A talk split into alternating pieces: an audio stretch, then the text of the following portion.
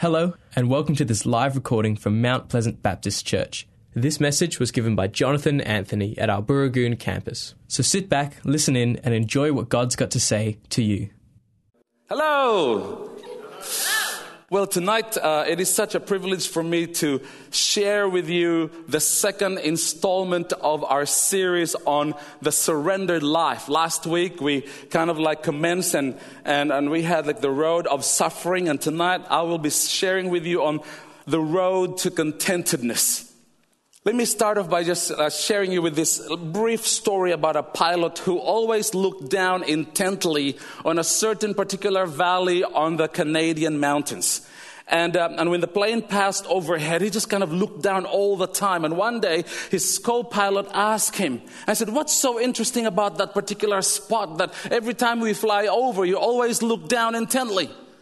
And the pilot replied, see, see that stream over there? Well, when I was a kid, I used to sit down there on the log and fish.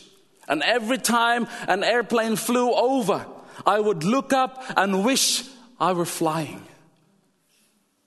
And now I look down and wish I were fishing. It's always tempting to think that what we have or where we are at is not good enough. The grass is greener on the other side of the fence. Let me tell you, friends, the grass is not always greener on the other side of the fence. For some of us have lived through life long enough to know and discover that. That the grass is not necessarily greener on the other side. Contentment cannot be achieved by increasing our possessions and increasing our, our um, savings account or increasing our wealth or anything like that. You know why? Because nothing will ever be enough to satisfy our human hearts. People are very interesting creatures. More often than not, people with curly hair wish they had straight hair. People with straight hair wish they had curly hair. People with fair skin wish they had dark skin and beautiful tan. And people who are dark wish they were fair and white skinned. And people who are tall kind of wish that they're just a little bit shorter. And people who are short wish that they're just a little bit taller. And you know how I compensate that? I raise my hair two inches. Janelle is 5'10. I'm 5'10 and a half. I was like, that's not good enough. Let me raise two more inches. And when we go around and walk around, I will be taller than her. And sometimes God, we wish we're just a little bit taller. Or uh, maybe people who are kind of like using Mac computers, they, they don't want Microsoft, and others the vice versa. Or if you have an iPhone versus a Samsung or a Nokia, and everyone is just not satisfied and not happy at all, and it just goes on and on and on, and people are never contented and satisfied. Why is that? And whose, by whose standards are you comparing your life and yourself to? You know, these feelings of discontent and dissatisfaction is actually generating billions of dollars in business, and people's discontent and dissatisfaction is fueling these businesses. If you go to Asia and just look at the shelf, there's so many like whitening soap and whitening cream because majority of Asian people who have dark skinned wish they had white fair skinned. And you go to the Western world, the tanning salons are generating billions of dollars in business because everyone wants to have dark tan, beautiful, evenly looking tan. And not realizing that we are the ones fueling these businesses because of our dissatisfaction and maybe we're not so happy with ourselves. There are many people who seemingly have little or no regard for material possessions. They accept poverty as a normal living condition. And their major concern is where they sleep that night and what they would eat the very next day. I just came back from Indonesia two weeks ago, and we had the opportunity of uh, going to the biggest rubbish tip of Jakarta. Square kilometers is so huge. And um, when we were walking through, and, and, you know, you can feel the, the, the ground kind of like squeezing, like, like this this, this, this sound that's just coming through like as water and plastic and everything like that. And let me describe to you the smell that I have experienced. a very, very bad rotten onion, a very, very smelly socks, maybe haven't been washed for a month, and a very intense, pungent smell of a sewerage. Multiply that 250% intensity. You just pretend that the smell doesn't exist. And you just speak, inhale, breathe in, breathe out the air that these people are breathing. And as we were walking, I tried to turn my head and find just little pocket of fresh air. None. And that was the kind of living condition that these people lived. Their main concern is how they live, where they sleep, and what they would eat that day. In contrast, in our affluent Australian society, the best that we can offer at our disposal, we have houses, holiday villas, we've got cars, we've got savings account, the envy of our community really. But does either scenario bring contentment? Is my question. If money can't buy contentment and poverty doesn't provide it, what is contentment and how is it attained? Contentment, contrary to popular opinion, does not mean being satisfied where you are, but rather it is knowing God's plan for your life, having a conviction to live it, and believing that God's peace and purpose is greater than your human problem and your human circumstance. And so tonight, let's explore this a bit more the road to contentedness. And our text tonight is found in Philippians chapter 4, verses 10 to 13, and it will be read to us by Michael Ram. Thank you, Michael. A reading from Philippians chapter 4, verses 10 to 13. I rejoice greatly in the Lord that at least you renewed your concern for me. Indeed, you were concerned, but you had no opportunity to show it. I am not saying this because I am in need, for I have learned to be content whatever the circumstances. I know what is to be in need, and I know what it is to have plenty.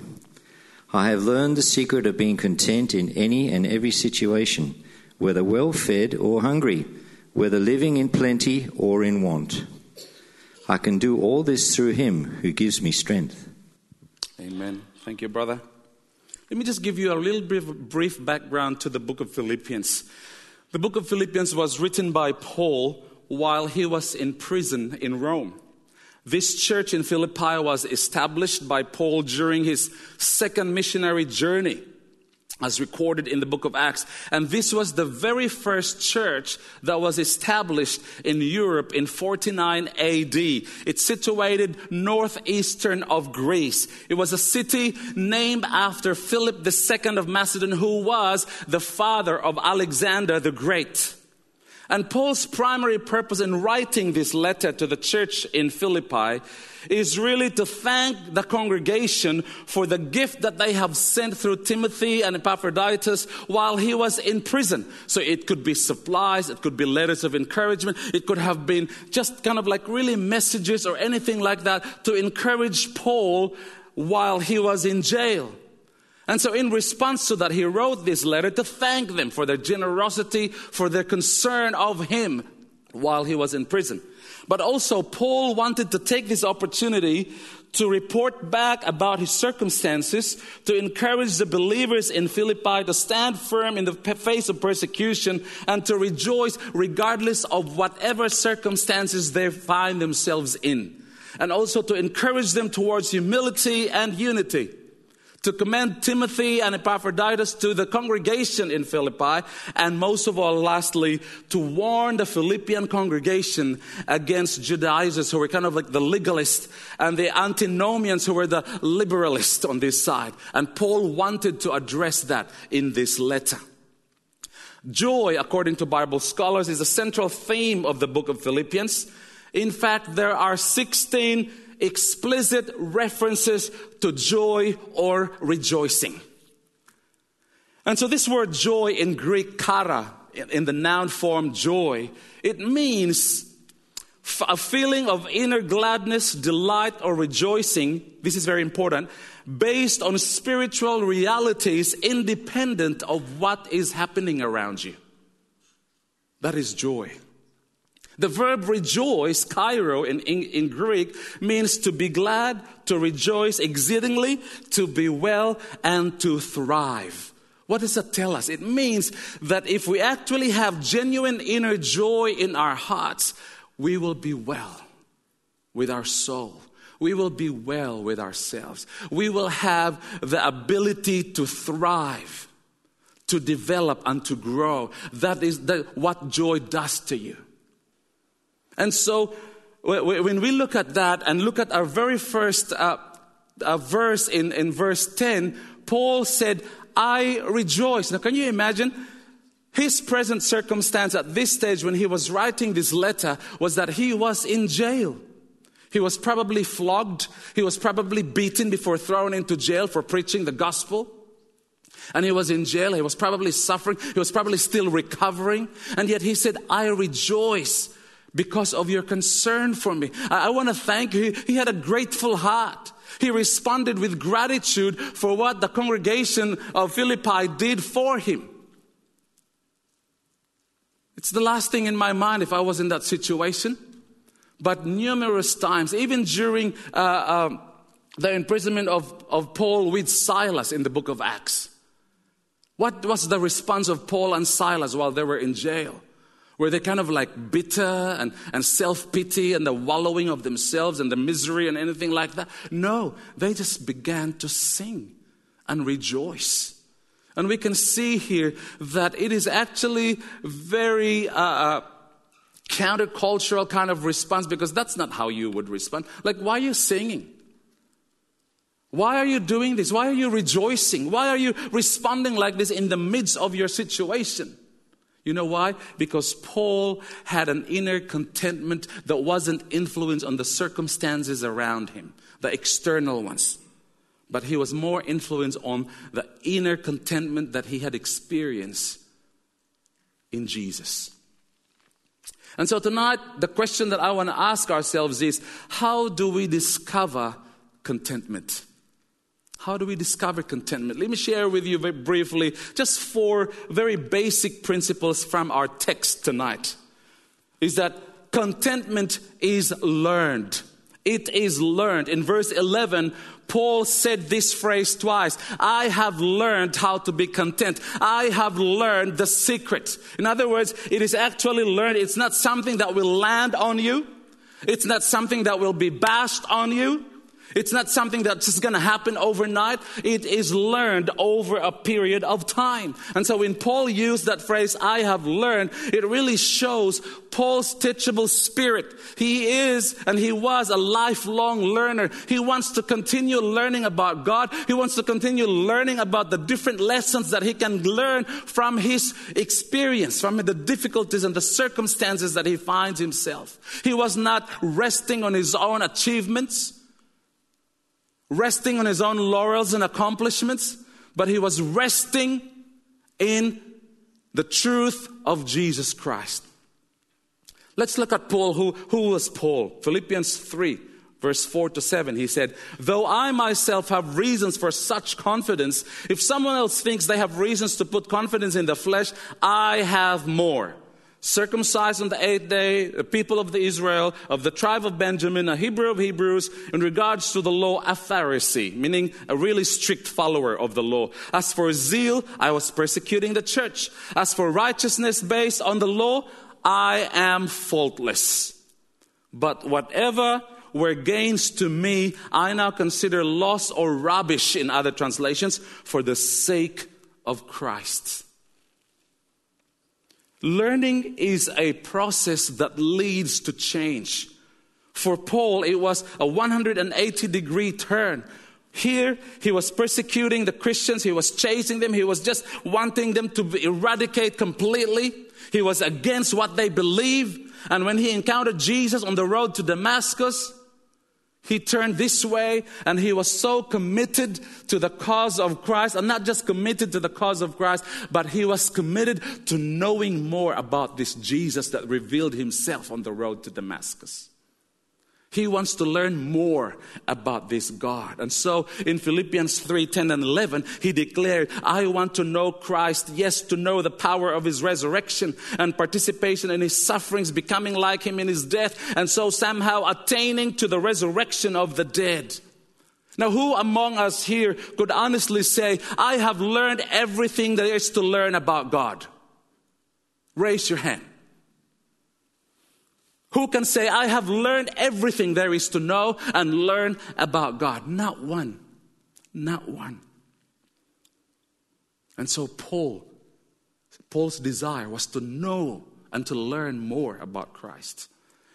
Research shows that every time you learn a skill, new cells burst in your brain. When you learn, your brain swells and grows, and when you stop learning, your brain declines. So when you put into practice what you have learned, you gain wisdom. Now, we have a generation of people full of knowledge with the advent of the internet, but lacks wisdom, which is really the application of knowledge. So, how long will it take to read all the information available on the internet? I did a bit of research, and what I've found is that it will take 57,000 years if you read all the information available online 24 hours a day, seven days a week. It will take you 57,000 years. How many of you have that much years in your life? But if you only read it 10 minutes at bedtime, it would take you 8,219,088 years, provided there are no more informations uploaded at this very second. We don't have that much time to learn everything there is available online. My question is what's been God teaching you lately? What have you learned so far about trusting God, about loving Him, about obeying His command, about following Him. What have you learned lately? The second principle I want to share with us tonight is that it is forged through life circumstances. Contentment is formed or forged uh, through life circumstances. Paul, in verse 12, he said, Whether I am in need or in plenty, well fed or hungry, and in any and every situation, I am content. Paul's joy and sense of contentment was not dependent on external circumstances, but rather through his relationship with Jesus as the bedrock and foundation of his faith. Contentment is not, uh, contentment in the Christian life is, not a, is, is all about having the right perspective. True contentment is not based on circumstances, but rather the key to lasting contentment is only found through our relationship with Jesus Christ. And this is the divine perspective that Paul wanted to communicate to the church in Philippi. And he said, You know what, folks? Christ is our ultimate example. And then he wrote Philippians chapter 2. And through following his patterns of humility and sacrifice in Jesus, we can find joy and contentment in every circumstances. Do you know that as Christians, we are not immune to difficulties in life? Whether you are Christian or non-Christian, whether you're a follower of Jesus or not, we actually face similar difficulties. We actually face similar circumstances. We actually face similar trials. As it is, I know God, I believe in God, I find it hard. And sometimes I ask myself the question what about those who don't believe or know God? How hard would that be for some of those people? Because we are facing similar things in our lives. And Paul was asserting that, that he has learned through his experience, whether well fed or hungry, whether in plenty or in want, or in every situation, his experience taught him a lot. And this was paralleled with his theology, his understanding, and his relationship with Jesus. And that is why he was content, no matter what the situation was.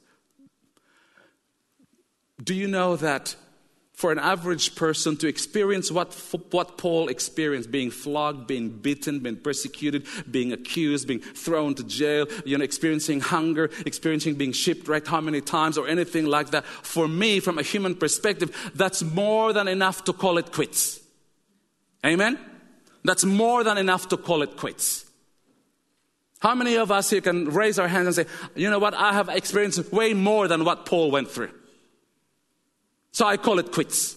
Enough of this church business. Enough of this religion. Enough of this Christianity. Enough of this God thing. Enough of this Jesus thing. Enough of having this relationship with God. Enough of that. I've had enough of life. If we have a strong faith and relationship with God, that will enable us to stand in the midst, stand strong in the midst of life's difficulties. I've shared this before in the past uh, about the passing of my father when I was 11 years old. When I look back to that experience, the only thing I can give credit to was the faith of my parents and my mom, especially, that she has planted in our hearts and in me. I found it very difficult to process as an 11 year old, but at a very young age, I have learned to understand Romans 8 28 that for we know that in all things God works together for good to those who love Him and to those who are called according to His purpose. I did not learn it right then and there, but through the years I look back, I have learned that all things work together for good to those who love God and to those who are called according to His purpose. And for Paul, no matter what the circumstances were, he was so committed to the cause of Christ. Why? Because of the experiences that he's had. It formed him, it solidified his relationship. He was able to experience the reality of God and the reality of Jesus Christ in that situation. And the third principle is that it is a secret known to those who are in Christ. It is a secret known to those who are in Christ. Verse 12, Paul said, I know what it means to live in plenty. I know, I have learned, I want to know Christ. You know, this word know actually expresses intimacy.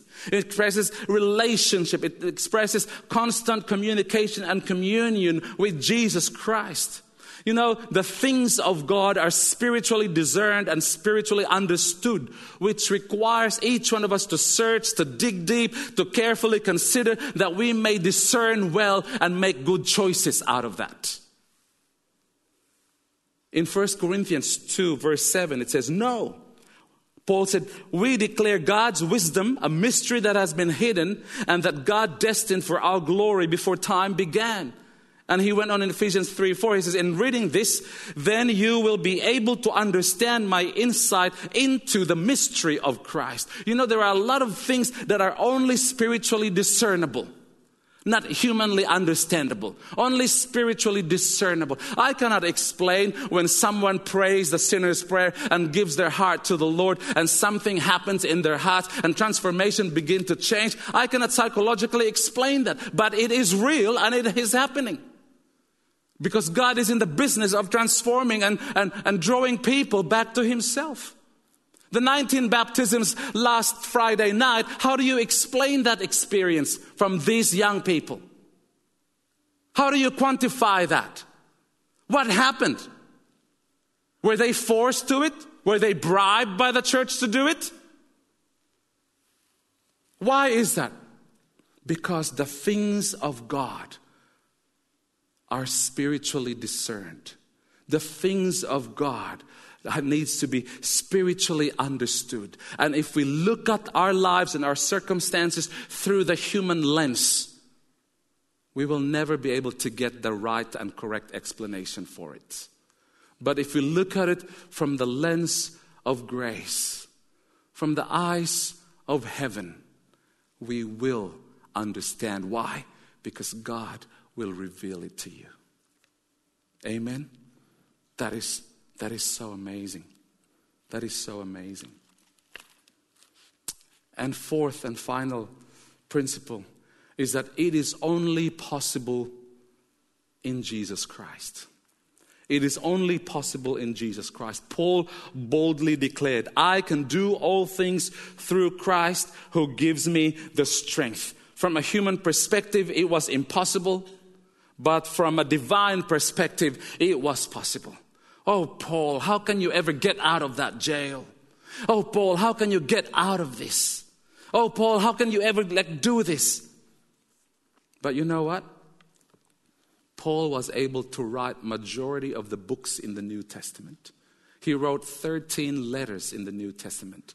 Scholars still argue whether he wrote the book of Hebrews. And if he did, then his contribution to the entire Bible, in the New Testament in particular, is 14 books. And you know how many churches Paul planted? 20 churches that he's planted. A person who was flogged, who was tortured, who was imprisoned, who was harmed physically, did all this and now we're reaping the benefit of the gospel of grace. It's not because of anyone else, but because of Paul, who really got the call of God to take this gospel message to the Gentiles. And that's why we are recipients of that. That's what Paul, uh, Paul's contribution to our Christian faith. And for him to boldly say, I can do all things through Christ who gives me the strength. I wonder how many of us have given up and say, I can't do that. It's too hard. I can't do it. It's too difficult. I can't do it. It's too painful. I can't do it. It hurts. I can't do it. I can't do it. I can't do it. I can't do it. I can't do it. And yet, in the midst of Paul's circumstances, he concluded this text tonight by saying in verse 13, I can do all things through Christ who gives me the strength. You know what, brothers and sisters? In Christ, we have everything we need in life and for life strength for you to live, strength for your ministry, strength for your family, strength for your studies, strength for all your human relationships, strength for the day to day challenges and trials of life, because there is so much in store for each one of us in Christ. Ephesians 3, verses 17 to 19 says, So that Christ may dwell in your hearts through faith. And I pray that you, being rooted and established in love, may have the power, together with all of God's holy people, to grasp how wide and long and high and deep is the love of Christ, and to know this love that surpasses knowledge that you may be filled to the measure of all the fullness of God. Wow. Here are some promises that I want us to grab hold on to. Hebrews 13, verse 5. It says, Keep your lives free from the love of money and be content with what you have. Because God has said, Never will I leave you, never will I forsake you. King David declared in Psalm 23 The Lord is my shepherd, I have everything I need. In Philippians 3 7, Paul declared, But whatever were gains to me, I now consider loss for the sake of Christ. The secret to contentedness is not Christ and me. Let's show that slide, Ed. The secret to contentedness is not Christ and me. It is Christ in me. Can we just read that together out loud and make that our declaration tonight? The secret to contentedness is not Christ and me, it's Christ in me. Are you looking for contentment in Christ? Or are you looking for contentment everywhere else and in all the wrong places? That's the question. You know, C.S. Lewis said it beautifully. He said, If I find myself a desire which no experience in this world can satisfy, the most probable explanation is that I was made for another world. If none of my earthly pleasures satisfy it, that does not prove that the universe is a fraud. Probably, earthly pleasures were never meant to satisfy it, but only to arouse it to suggest the real thing. Wow. Let me close by asking all of us, including myself, these questions. How has God tried to teach you contentment through the years? Is it natural for you to fill your mind with knowledge or to fill your life with wisdom and practice? What is your response to this statement? If God is so loving, why does He let difficult circumstances into my life? Let's just reflect on those three questions and ask the Holy Spirit to search our hearts tonight. Because you know what? I don't want any one person to leave this room still feeling discontented. I want all of us to settle once and for all before the cross and before the throne of God and say, God, Lord, forgive me. I've been looking and searching and seeking for contentment and satisfaction in all the wrong places when the whole time it's only found in you. Let's learn from Paul. Let's learn from Jesus, our Savior Himself, who, the very nature God, was prepared to empty Himself, be humble, go through the difficulties just for the sake of redeeming each one of us. Let's just bow our heads together right now.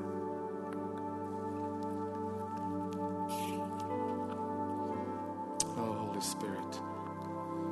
Oh, Holy Spirit, we thank you for your word. We thank you, Lord, for just the lessons that we've learned from, from Paul's letter to the Philippian church. And, and Father, it is my prayer tonight, Lord God, that that we will discover the path and the road to contentment.